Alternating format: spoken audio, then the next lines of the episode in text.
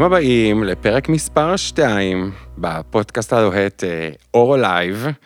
אין לכם מושג, איזו הפתעה מדהימה הכנתי לה היום. שרון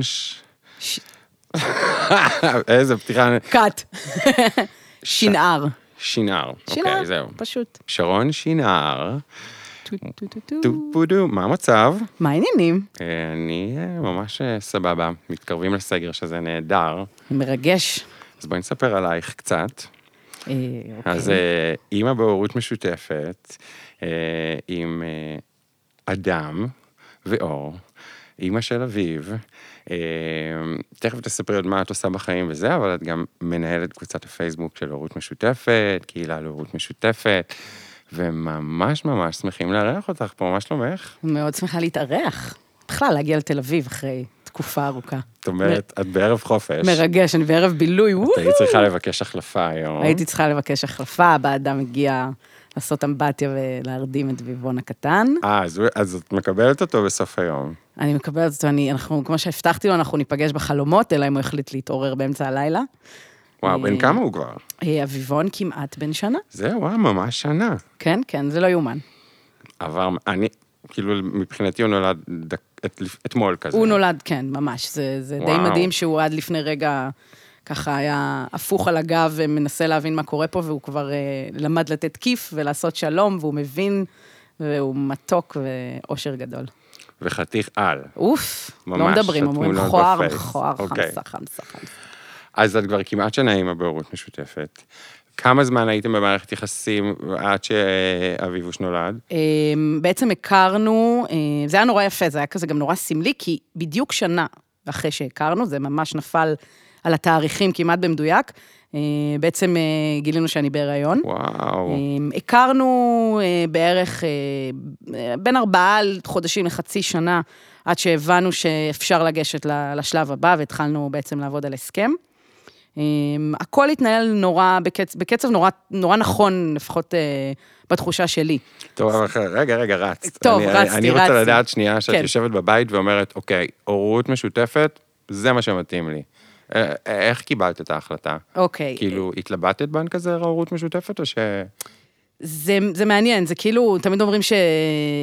או לפחות אצלי בחיים, הרבה דברים קרו תמיד כמו שהם צריכים לקרות, ותמיד היו סימנים מקדימים, והכל כזה קרה נכון ובזמן. אז על הורות משותפת בכלל, נחשפתי בכלל שהייתי, אני חושבת טינאג'רית, או באזור גיל 20, אני חושבת שראיתי איזו כתבה בחדשות, על הורות משותפת, והסתכלתי ואמרתי, נחמד. מגניב. מגניב. הייתי עושה את זה, אבל אני כמובן התחתן עם גבר וילד ילדים. מה? כן, כן, הייתי עוד, כן, עוד הייתי עמוק בארון. אוקיי. וזה בכלל, זאת אומרת, אמרתי, זה אחלה קונספט, אבל אוקיי, כאילו דפדפתי אותו. כן. והשנים עברו, והחיים קרו, ולי קרו כל מיני דברים, ובאיזשהו שלב הבנתי כבר שלהתחתן עם גבר זה כנראה לא יקרה. פחות. אופציה נוספת זה להתחתן עם אישה, להביא ילדים, בכל מקרה זה תמיד הרגיש לי, זאת אומרת, באזור גיל היה 30, זה הרגיש לי עוד too soon בכלל לחשוב על ילדים, זה היה משהו שרציתי, אבל זה היה... למרות שיחסית עשית בגיל צעיר הורות משותפת, את יודעת. 37 זה לא יודעת, יש יגידו שזה כבר... על ציר הזמן של הורות משותפת, פרגית. כן, אבל באמת כאילו חיכיתי, ואז כשהתחילו המחשבות הבאמת רציניות על, טוב, יאללה, צריך להתחיל לחשוב מה אני רוצה ואיך אני רוצה להקים משפחה, והבנתי שאני לא תולה את הדבר הזה בזוגיות, כי גם החיים לא זימנו לי באותה עת זוגיות שמספיק יציבה, והתחלתי לחשוב על אופציות, והיה לי ברור שלבד זה לא בשבילי, אני לא רוצה גם לחכות עד אינסוף, ואז האופציה של הורות משותפת בעצם חזרה לבקר שוב. אבל שנייה, אני רוצה לעצור אותך במה שם היה לא בשבילך. בלבד? כן, כאילו הרבה אנשים לא הרבה אנשים, בואי נגיד שהרבה נשים שמתלבטות, אלה בדיוק הפחדים האלה, אז אני רוצה כאילו... אמיתי? מה אמרת על הלבד הזה? למה פחדת לעשות לבד? אמיתי, אני הרגשתי שזה גדול עליי. שאין לי מושג איך מגדלים ילד, איך אני עושה את זה. אני ראיתי חברות שבחרו להביא ילד בשיטה יחידנית. כן. ראיתי מה הן מתמודדות, ופשוט פחדתי והרגשתי שזה לא בשבילי, פעם אחת. ופעם שנייה, כן היה לי חשוב שתהיה דמות גברית, אבהית, בסיפור. זאת אומרת, הרגשתי שאני רוצה שיהיה לילד הזה עוד הורה. אתה יודע מה, אפילו לא בהכרח גבר, אבל עוד הורה. שעוד איזושהי פרספקטיבה לחיים, עוד איזושהי תפיסה, עוד מישהו. כן, אני תמיד אומר שאותי תמיד מאוד מאוד מרגיעה ידיעה שיש בעולם הזה עוד בן אדם שאכפת לו מהילדים שלי בדיוק כמוני. לגמרי. וזה בא בדמות אמא, כאילו, מה יכול להיות יותר... לגמרי, אז זה, ואז לאט לאט שהתחלתי, שהמודל הזה התחיל ככה לחזור לי לראש שוב, אז התחלתי לחפש ולמצוא עוד המון יתרונות בתוך הדבר הזה. כמו העובדה שרציתי, והיה לי חשוב מאוד לשמור גם על איזה שהם חיים שלי, חוץ מהיותי אימא, זאת אומרת, קריירה וזמן פנוי ובילויים ועניינים. שזה משהו שהורות משותפת מאפשרת מאוד מאוד. אולי לא בשנה הראשונה, אבל בהמשך בוודאות. אבל גם השנה הראשונה היא הרבה יותר קלה, נגיד, לגמרי. כל הורות אחרת, אני מניח. חד משמעית. וזהו, ואז ככה המחשבה התבשלה לי בראש, האמת שהיה איזשהו פרטנר פוטנציאלי לפני אור ואדם שהכרתי, וזה לא כל כך צלח, והנחתי לרעיון, וזה, ואז הוא פשוט חזר אליי בפול פאוור, כשקיבלתי מחברה הזמנה להשתתף באיזשהו פיילוט לבוקר הורות משותפת כזה, שלא הבנתי אפילו מה הולך להיות בו, אבל הרגשתי שזאת הזדמנות ללכת ולבדוק האם זה מתאים לי או לא. זאת אומרת, מבחינתי ללכת לדבר כזה, לא היה ללכת למצוא עכשיו פרטנר, אלא ללכת לשמוע ולהבין רגע כן או לא. זאת אומרת, כי אם לא, אז את צריכה לחפש דרך אחרת. ואם כן, אז יאללה. נכון. ולשמחתי הרבה מאוד, הגעתי לבוקר הזה, פגשתי אתכם. נכון. אני זוכרת אז אני שמח ששכנעתי אותך שהורות משותפת זה דבר טוב. כן, וגם מי חשב לך לעשות הורות משותפת עם זוג אבאז, אני זוכרת שהביציות שלי רקדו מאושר בבוקר הזה. וואו. פשוט הרגשתי תוך כדי תנועה שזה לגמרי בשבילי, זה מה שאני, כאילו, זה. וואו. את כל ההתעסקות שלי לפני זה, וכן התייעצתי עם חברה שהיא מנהלת משפחה במודל הזה, ושמעתי וזה, אבל לא נכנסתי באמת ככה לעומק. בבוקר הזה הבנתי שכנראה זה הדבר הנכון לי, ולשמחתי ולמזלי הרב, גם אור ואדם היו שם, וגם אפשר להגיד שיצאתי משם מאוהבת. יו, זה מדהים, זה מדהים. אנשים, כשאני אומר להם שאנחנו החלטנו אחרי 3 שבועות, שאחרי 3 שבועות חתמנו על חוזה, אוקיי, עם גל. אז נכון, לנו גם היה, כמובן שהיה את הגיל של גל, שהיה כזה על הפרק, אבל נכון שפשוט מרגישים שזה זה. פשוט מרגישים. נכון? פשוט כאילו... מרגישים. פגשתי באותו בוקר עוד לא מעט פרטנרים פוטנציאליים. כן, היו שם ממש גברים טובים באותו יום. לגמרי. אני זוכר שהיה, אמרתי לעירית, כשהנחתה את המפגש, וואו, הצלחת להביא לפה קהל ממש ברמה. לגמרי.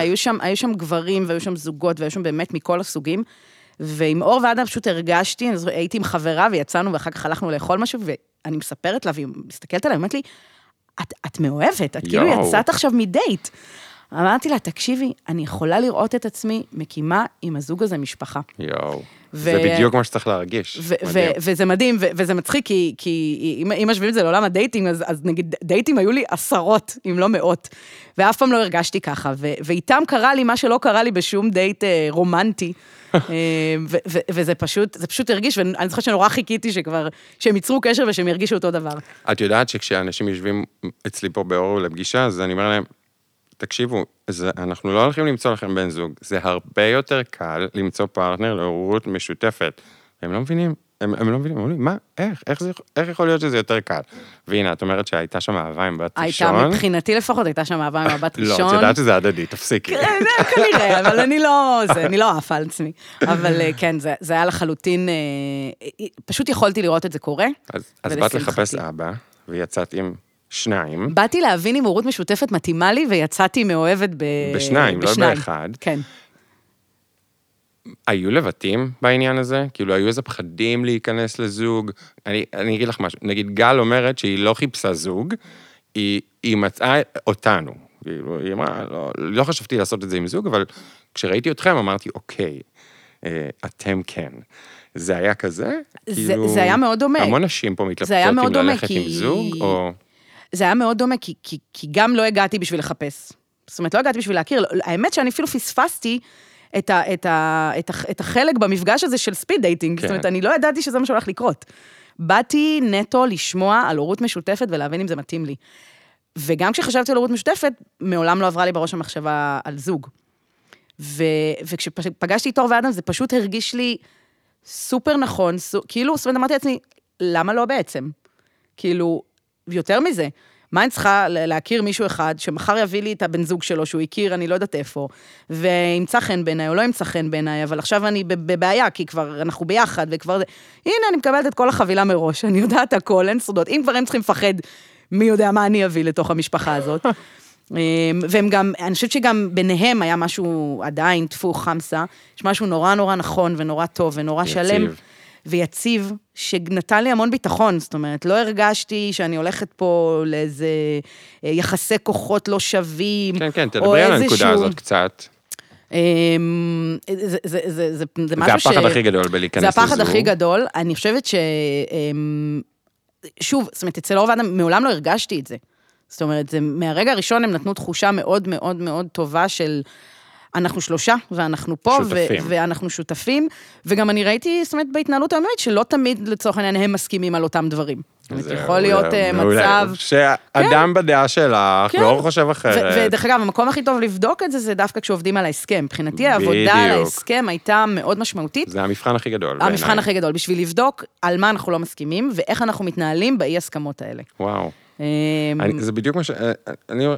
אם שרדתם את בניית החוזה, עכשיו, זה בסדר גם שיהיו חילוק הדעות. זה מעולה, אני רציתי לראות את החילוק הדעות האלה. אפשר גם להתווכח, אפשר גם להרים כל חברים, זה בסדר, זה קורה בכל מערכת יחסים, אבל אם צלחתם את השלב הזה של הבניית חוזה, זהו, עכשיו תכניסו אותו למגירה, ובעיניי אפשר להתאושש מכל דבר כבר. לגמרי. זה היה ככה, והיו מקומות שאור ואני הסכמנו על משהו, ואדם לא.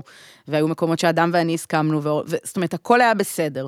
כמובן שאתה מתייחס לזה בחוזה, מה, אם, חס וחלילה, וזה, יהיו עניינים ומריבות. בוא נדבר על היום השחור. כן, מוכרחים לדבר על זה, וזה טוב שעושים את זה, ומכניסים את זה למגירה, ואני זוכרת שבצד שלי, במשפחה שלי, כשעבדנו על ההסכם, אז נתתי ככה לאח שלי להעיף מבט, וזה, והוא היה נורא מוטרד ממה תעשי, יהיה מריבה, והם בטוח יהיו אחד עם השני, וזה, ותגבי אותך, וזה. אז בסדר, אז עשינו את כל הגיבויים האלה בצד. אבל באמת שבשום שלב בהתנהלות שלנו לא הייתה תחושה של 2 על 1. אוקיי, יופי. וזה, כן, וזה חשוב מאוד, וזה צריך לקחת את זה בחשבון. טוב, אז את נכנסת להיריון, ויולדת את אביב.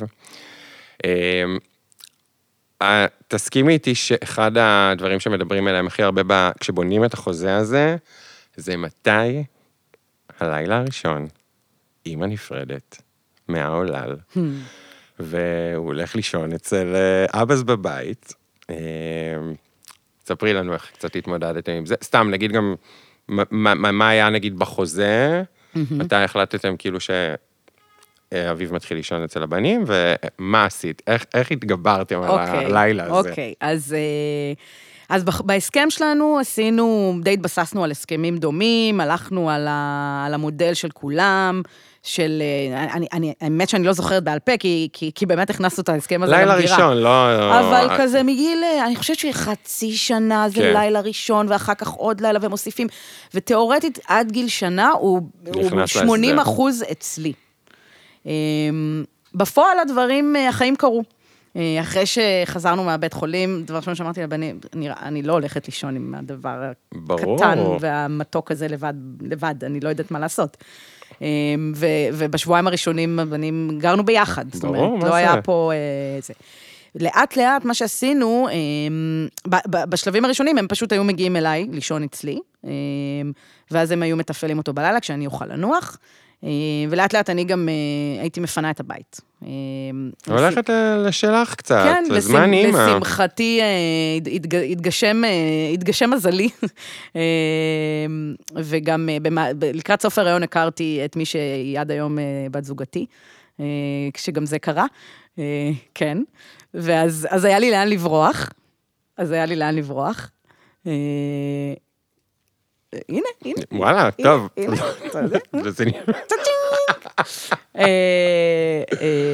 איזה כיף. כן, אז אחרי, זה לא היה בחודש הראשון, אולי בשני או בשלישי, פעמיים בשבוע הייתי יוצאת, והם נשארים לישון עם אביב אצלי בבית, אז זה היה מאוד... איזה כיף. כן, מבחינתי זה היה רגוע, כמובן שהייתי כאילו אוכלת להם את הראש בוואטסאפים, מה קורה, מתי הוא התקלח, מתי הוא אכל, למה הוא אכל ככה, למה הוא זה, למה הוא... את כזו? בהתחלה היה לי קצת יותר קשה, כן, אני כזו. ואז, אני זוכרת, לקראת 4 חודשים, משהו כזה, היה לי עוד איזה לילה שרציתי להיות עם זוגתי. היה איזשהו משהו. אז כבר ביקשת. ואז אני זוכרת היה לנו, רצינו ללכת לאנשהו, משהו כזה, ואז שאלתי את אדם, אמרתי, אני לא יודעת אם זה יהיה להם בסדר, כי הם פעמיים בשבוע אצלי. וזה כאילו עוד פעם. ועברה לי בראש המחשבה של אולי הם יסכימו לקחת עוד פעם, ואולי אביב ישן אצלהם. זה עברה לי בראש, אבל אני לא אמרתי את זה. ואז דיברתי עם אדם, אמרתי לו, תגיד, אם אני צריכה עוד לילה השבוע שתיקחו וזה, ואז אדם אמר, תשמעי, אנחנו בשמחה, אבל מה דעתך? שהוא ישן אצלנו. שאת הלילה הזה הוא יעשה אצלנו. תראי איך יסתדר לך. איך יסתדר? תראי איך יסתדר לך. האמת שחשבתי, זה עבר לי בראש הזה. ומה שהיה מדהים זה שבשום שלב לא היה לחץ משום צד שהוא, יאללה שיעבור אלינו. זאת אומרת, הכל היה מאוד נכון. הם לא ניסו לזרז אותך, את לא ניסית לדחוף. עכשיו, מה שעשינו גם לקראת הדבר הזה, זה שנתנו לאביב לשהות בבית אבאז, לפני, ולישון שנת יום שם, ולראות שהוא סבבה לו, והוא מתרגל, והמיטה נוחה לו וכזה. וכמובן ש1,001 משימות ותדרוכים ועניינים מבצע צבאי, ואתם מסבסים לי ואתם מעדכנים אותי, ובסופו של דבר החלטנו, יאללה, בוא נעשה את הניסיון הזה, לילה אחד, הוא ישן אצלכם, ואני כמובן, ואני הלכתי לזוגתי, כי גם היה לי ברור שאני לא אוכל לעשות את הלילה הראשון הזה לבד בבית. לבד עם עצמך. כן, זה היה כאילו חד משמעית לא, כי אני אשב במיטה כל היום ואני אבכה. לא, זה מובן לחלוטין. אז זה מאוד מאוד עזר לדבר הזה, כאילו, זה היה מעבר מאוד נעים ונוח, ואני זוכרת כשהם היו אצלי, ואני התכוננתי לצאת, וככה תדרוכים אחרונים, ואני זוכרת שהגרון שלי היה קצת חנוק, זאת אומרת, זה נורא ריגש אותי. לא, למרות שעד אז הייתי בוכה מלא, כי הייתי גם דורמונלית וזה, באותו ערב לא בכיתי, אבל הייתי חנוכה, והתרגשתי ממקום מאוד טוב, זאת אומרת, נורא התרגשתי שהם מקבלים, שאביב הולך לישון אצלהם, שהם מקבלים את הלילה הזה, לראות שהכל בסדר, כאילו זה מאוד מאוד ריגש אותי, וזה היה מאוד בטוב, זה היה מאוד... וואו, איזה כיף. זה היה מאוד רגוע, והלילה הראשון עבר בהצלחה, וראינו שהכל בסדר, כאילו לא נפלו השמיים, והילד בטוב. לא, הילד נרדם. כן, ואז לאט לאט ככה הוספנו, ואז באה קורונה. ואז הוא התחיל ללכת לפעוטון, ואז ככה המשכנו כזה בעדינות, הוא היה חוזר אליהם, וממשיך את הלילה, ואז הגיעה קורונה שטרפה את כל הקלפים. וואו, קורונה. ובקורונה, להיות בהורות משותפת זה זכייה בלוטו. זה ה. כאילו, אם שואלים אותי למה הורות משותפת, כי יכולה להיות קורונה. בדיוק. לכו תדעו. אז הקורונה, בעצם בקורונה התחלנו כבר ממש, זאת אומרת, כאילו, הוא היה יום איתי, יום איתם.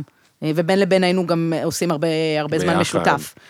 ואז כבר אחרי הקורונה אמרנו, טוב, מה, נחזור אחורה? די, הוא כבר רגיל. לא, אין צורך. פתחנו, אמרנו, יאללה, בואו נעבור לסידור בינינו, והיום הוא כבר ישן, הוא 50-50. עכשיו, תראי מה זה. בן כמה הוא? הוא עוד לא שנה, הוא כמעט שנה. כאילו, נכנסתם לסידור, נכון, החיים הביאו אתכם, והקורונה הביאו אתכם, אבל זה הגמישות הזו שאני כל הזמן מנסה להסביר לאנשים, סבבה, כותבים שחור על לבן את הדברים, אבל... אין לכם מושג כאילו מה הולך להשתנות, ואיך הילד ירגיש, ואיך האמא תרגיש. אני חושב שהיום, בגלל אורו, אני הרבה יותר רגיש לצד האמאי. אני לא חושב שהייתי רגיש לגל, כמו שהייתי צריך להיות רגיש, את יודעת, כמו שאני היום רגיש לאנשים שמגיעות אלינו, לשמוע את הסיפור שלך וכבר להבין את המקום הנשי. אני חושב שלגברים ולגייז אולי קצת יותר, כי גייז נורא רוצים להיות מעורבים, אצל גייז יש גם קצת את הצד האימאי, אנחנו יכולים להיות אימא, ואני לא אומר שהם לא יכולים להיות, יש לנו חברים, בטח גם לי וגם לך, שעשו נכון. ילדים מפונדקאות, והם עושים את זה בצורה מהממת, אבל אני תמיד אומר, בתוך המשולש הזה של הורות משותפת, כשיש אימא, אימא זו אימא.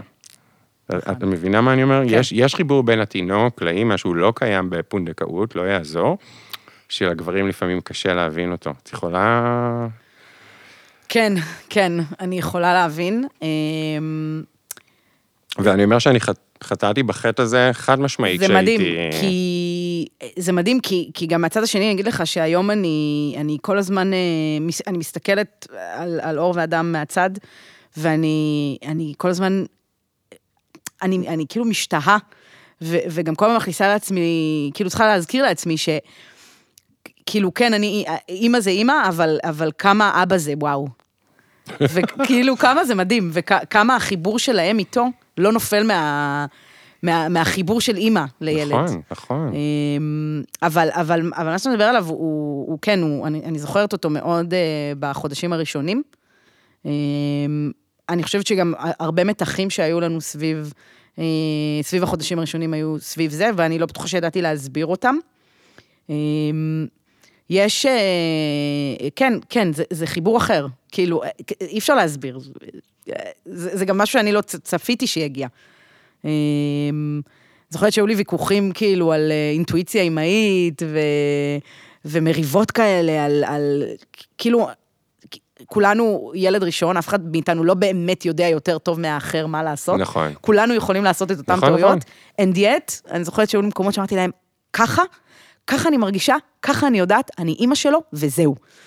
וזה קשה. והיום אני גם מסתכלת, אני אומרת, זה נורא קשה לאבא גם לשמוע את זה. והם אבות נורא, נורא, נורא מחוברים, כי אני בטוח שלחברים הסטרייטים שלך, כשאישה תגיד משפט כזה לגבר, לבעלה, הוא יגיד לה, אוקיי, את צודקת, בבקשה. נכון. ובעוד בהורות משותפת... זה אחרת. כן. זה אחרת, את לא יכולה, כאילו, זה לא עובד המשפטים האלה, בהורות משותפת, ובאמת החיבור והמסירות שלהם לאביב, וזה שהם איתו מדי וואן, זה לא כמו אצל זוג סטרייטים, שאמא כל היום איתו, ואבא חוזר עושה טובה ב-7 בערב, ומקסימום מקלח את הילד, זה פה הם היו, והם ניסו להיות כמה שיותר מדי וואן. נוכחות הורית, אני חושב שזה גם את התחלת מזה שאמרת הורות משותפת, לא רציתי להסתבק, לא רציתי לקחת, רציתי זמן לעצמי. אני אומר שכולנו נכנסים להורות משותפת, נגיד הרבה ממקום אגואיסטי, אני. והיום אני יודע, רק בהשוואה לנוכחות ההורית, לזמן של אחד על אחד, שיש לילדים בהורות משותפת עם ההורים שלהם, הוא בעיניי הרבה יותר גבוה. זאת אומרת, הילדים שלנו זוכים לאחד על אחד עם ההורים, אתה חושב שאת כבר בסידור המלא, את בטח רואה את זה. כשהוא אצלך הוא בפול פאוור אצלך, כשהוא אצלם הוא בפול פאוור אצלם, שבת אצלך זה קרנבל, שבת אצלם זה קרנבל. אתה יודע, אני צוחקת שאני רואה אבות ואימהות. אין שבת חופש, אין שבת יושבים בבית. לא, מה פתאום, אני מתכוננת שבוע לפני עם התפריט, עם התכנונים, מה עושים בכל שעה, איך נעשה.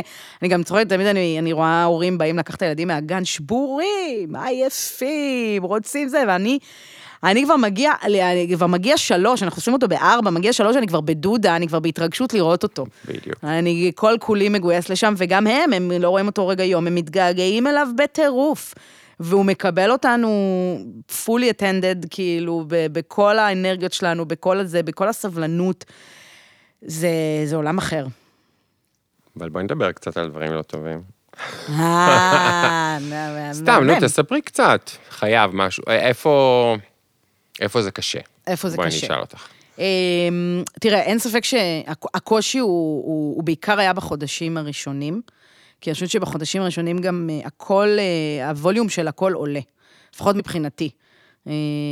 הורמונים, מתחים, קפה של החיים, פתאום הגיע ילד. מציאות, כל הדברים האלה שאומרים לך, אתה לא יודע מה מחכה לך, אתה לא זה, ואתה מתכונן, ואתה מבין שאתה לא יודע מה מחכה לך, ואין לך מושג מכלום. ואני זוכרת ש3 חודשים ראשונים טסו לי, ורק אחר כך הבנתי, כאילו, אלוהים, מה עברתי, ומה נסגר איתי. לאט לאט, ככל שהזמן עבר, אז הדברים הפכו והופכים להיות הרבה יותר קלים. וגם התקשורת בינינו הופכת להיות הרבה יותר טובה. כן, היום את מרגישה שזה... הרבה יותר טוב. כאילו שהמערכת יחסים הולכת ומתחזקת עם הזמן.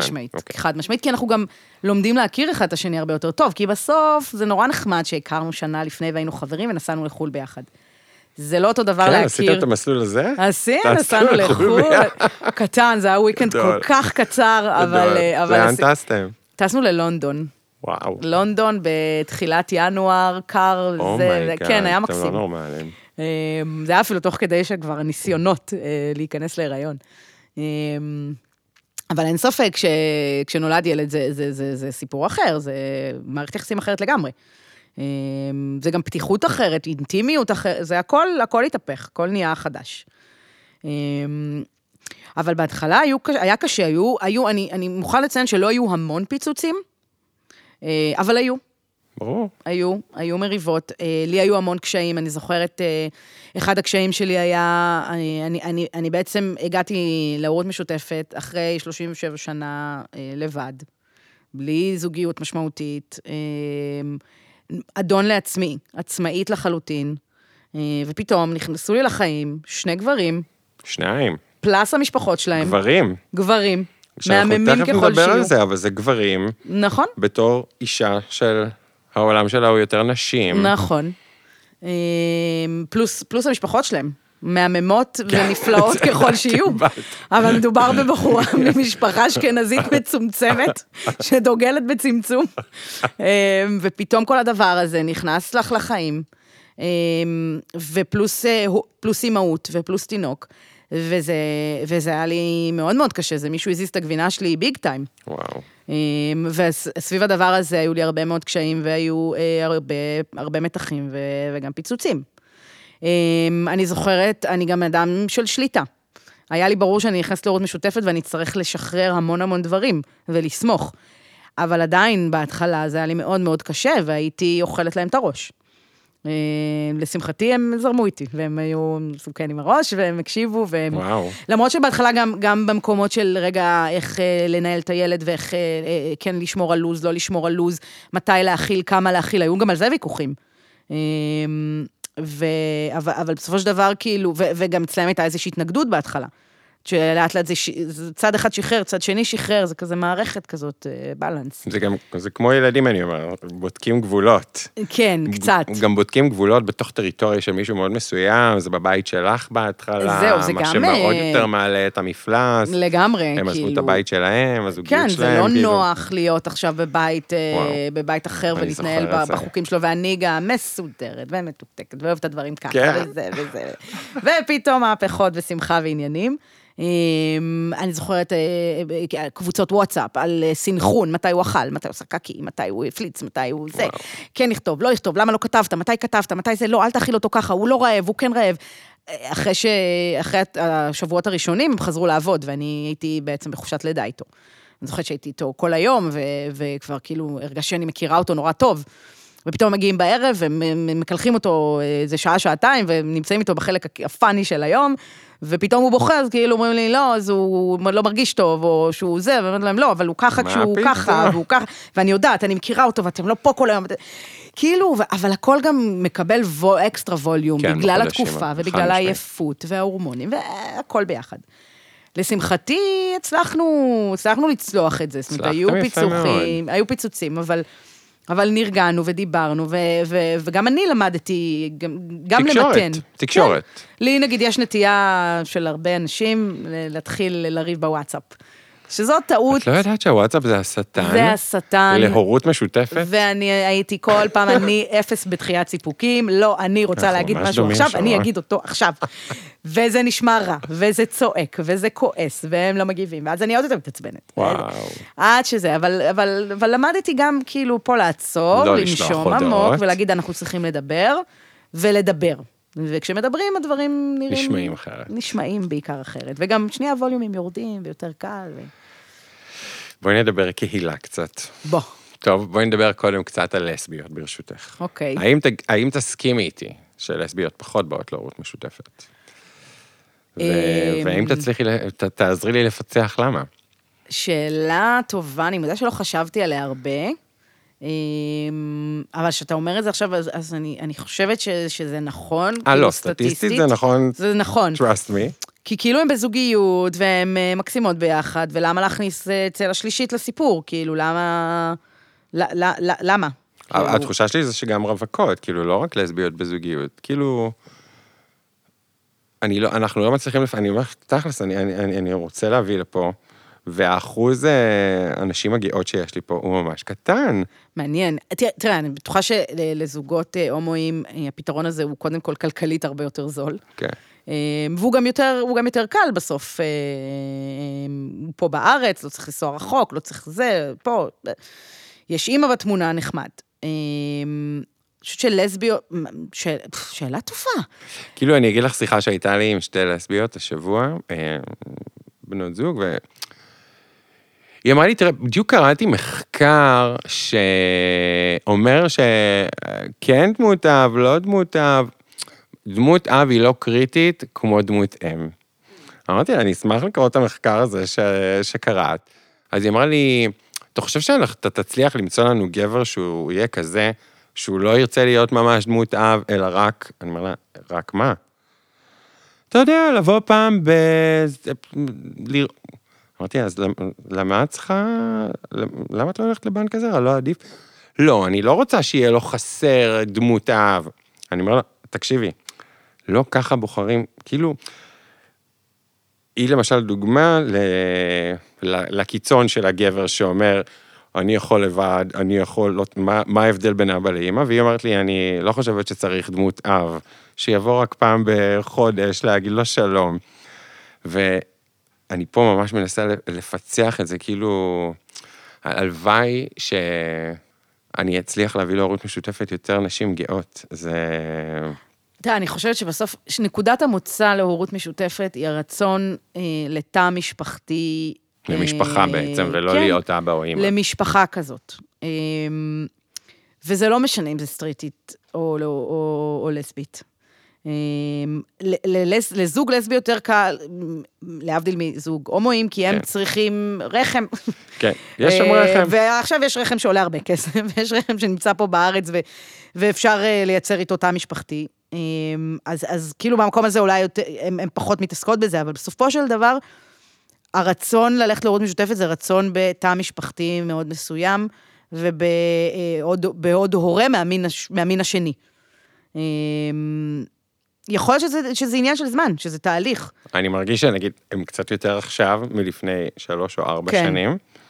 אנשים יגיעו לשם, הם יגיעו לשם, זה תהליך, זה כמו שהיום יותר ויותר זוגות סטרייטים, מבינים, לא זוגות, זאת אומרת, סטרייטים, מבינים שללכת להורות משותפת זה פיצוח כאילו, זה פיצוח של החיים, וזה לא, אפשר לנתק את זה מזוגיות, וזה לא שייך, וזה יכול להיות אחלה מודל לעשות בו משפחה.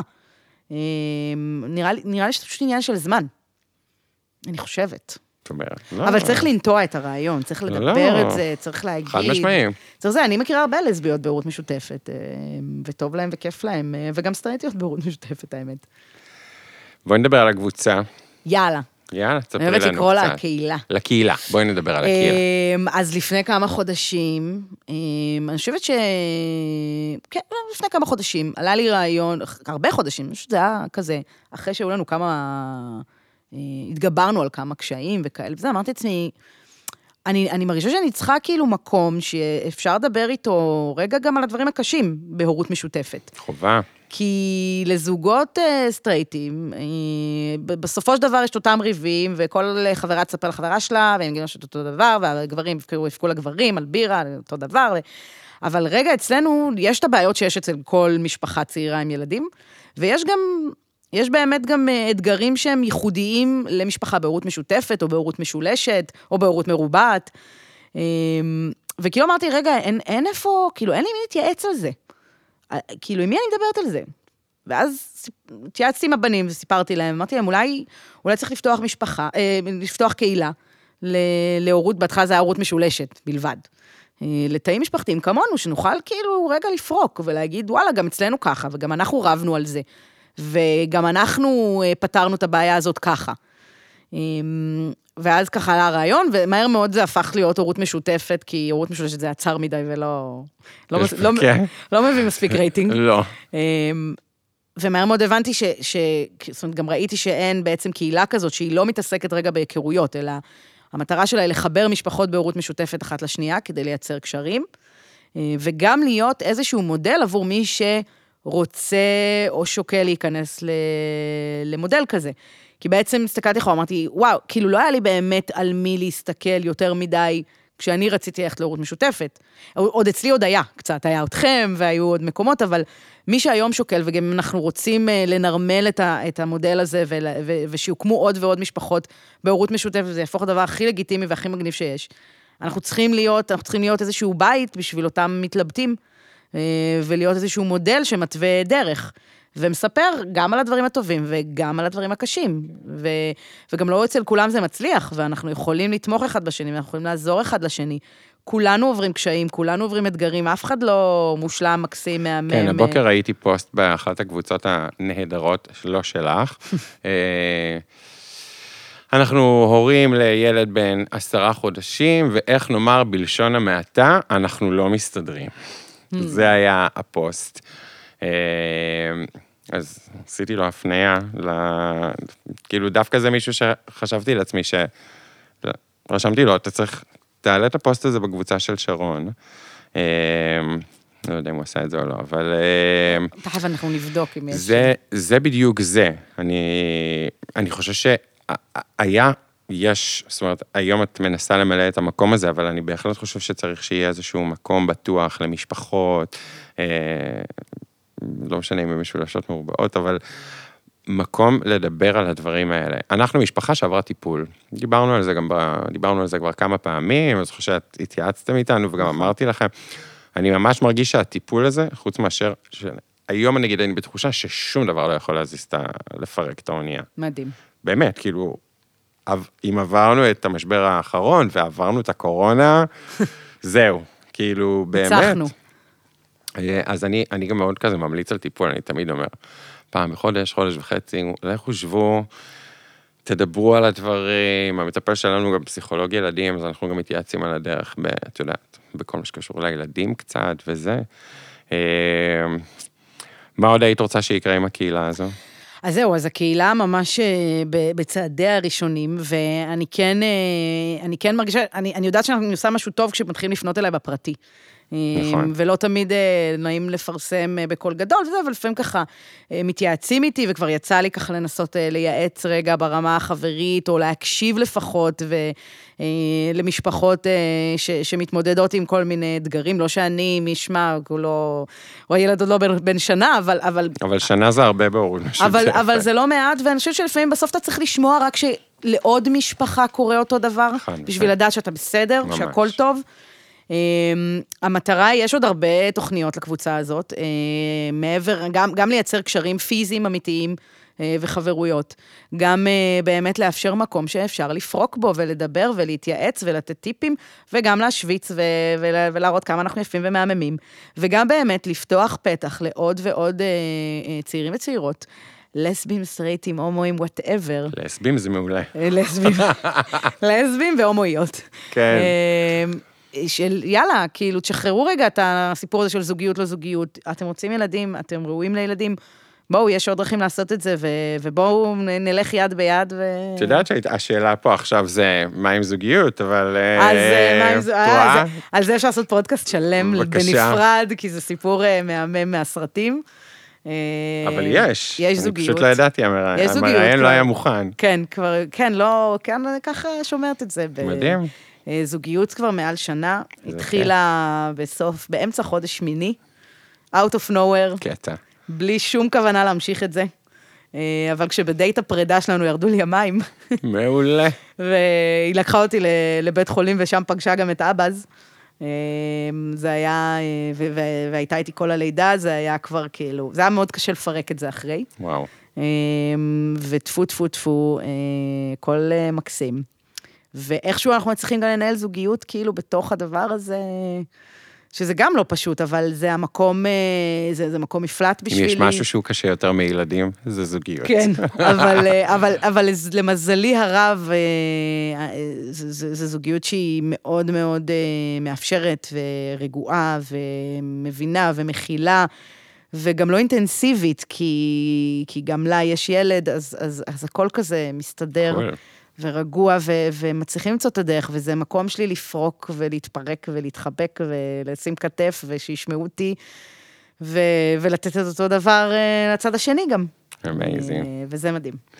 אז נדוש, אבל למי שרוצה, או רוצה לצאת לדרך של הורות משותפת, טיפ אחד, אבל הכי חשוב מבחינתך. 2 טיפים. טוב, נו, 2. הטיפ הראשון זה באמת, תהי שלמה עם ההחלטה. זאת אומרת, אם את מחליטה ללכת לדבר הזה... תגיעי מבושלת. תגיעי מבושלת ולך על זה בכל הכוח ובלי חרטות. כאילו, כי זה יותר גרוע מחתונה. נכון. אין, אתם תקועים ביחד. וטיפ שני, אני חושבת שזה בהקשר של הפרטנר או הפרטנרים, תהיו חברים טובים. וואו, חד משמעי. אני כל כך מסכים עם זה. אור ואדם הפכו מבחינתי לחברים הכי טובים שלי, כאילו, מעבר לזה שהם... מדהים. שהם האבות של אביב, הם חברים שלי, אני מספרת להם הכל, טוב, האמת שאני מכיר גם כל אחד מהם באופן אישי, את אור הבאתי פעם אחת לדבר באורו, ואת אדם אני מכיר שנים קצלם. התחתן טוב. כן, תפו. אמא שלי אפילו קוראת להם החתנים. כן, גם אמא שלי קוראת לגל הקלה שלי. כן, זה החתנים וגיסים וגיסות וזה, זה לגמרי שם. אבל כן, נראה לי חברות, חברות טובה שיכולה לעמוד בהכל, ותגיעי מבושלת ובלי חרה, כאילו... זהו, אני חושבת שלי מעולם עם כל הקשיים, והיו לילות קשים, מעולם לא עברה לי בראש המחשבה של למה עשיתי את זה ככה. וואו. זאת אומרת, היו לי ימים של למה היה לך דחוף להביא ילד, מה היה לך רע בתל אביב, באופניים, ברבק, אבל מעולם לא עברה לי המחשבה של למה עשיתי את זה ככה. מדהים. עם זה הייתי שלמה כל הזמן, ועד ההמשך, עד הילדים הבאים. כן? זה על הפרק? זה על הפרק. מדהים. כן. אנחנו נדבר על זה. נדבר על זה בעונה השנייה. כן, בדיוק. אני ידעתי שיהיה כיף, אבל כזה כיף, לא חשבתי שיהיה. רק התחלתי להתחמם, בואו נדבר על זה. וואו, איזה כיף שבאת. איזה כיף שהזמנת. ממש, ממש. יש לך עוד משהו שאת נורא רוצה להגיד? לא. לא, האמת ש... אני אצא מפה, ואז אני אגיד, יו, הייתי צריכה להגיד לו את זה, אבל... אז את עוד תחזרי לפה, ואנחנו עושים הרבה דברים ביחד, אנחנו.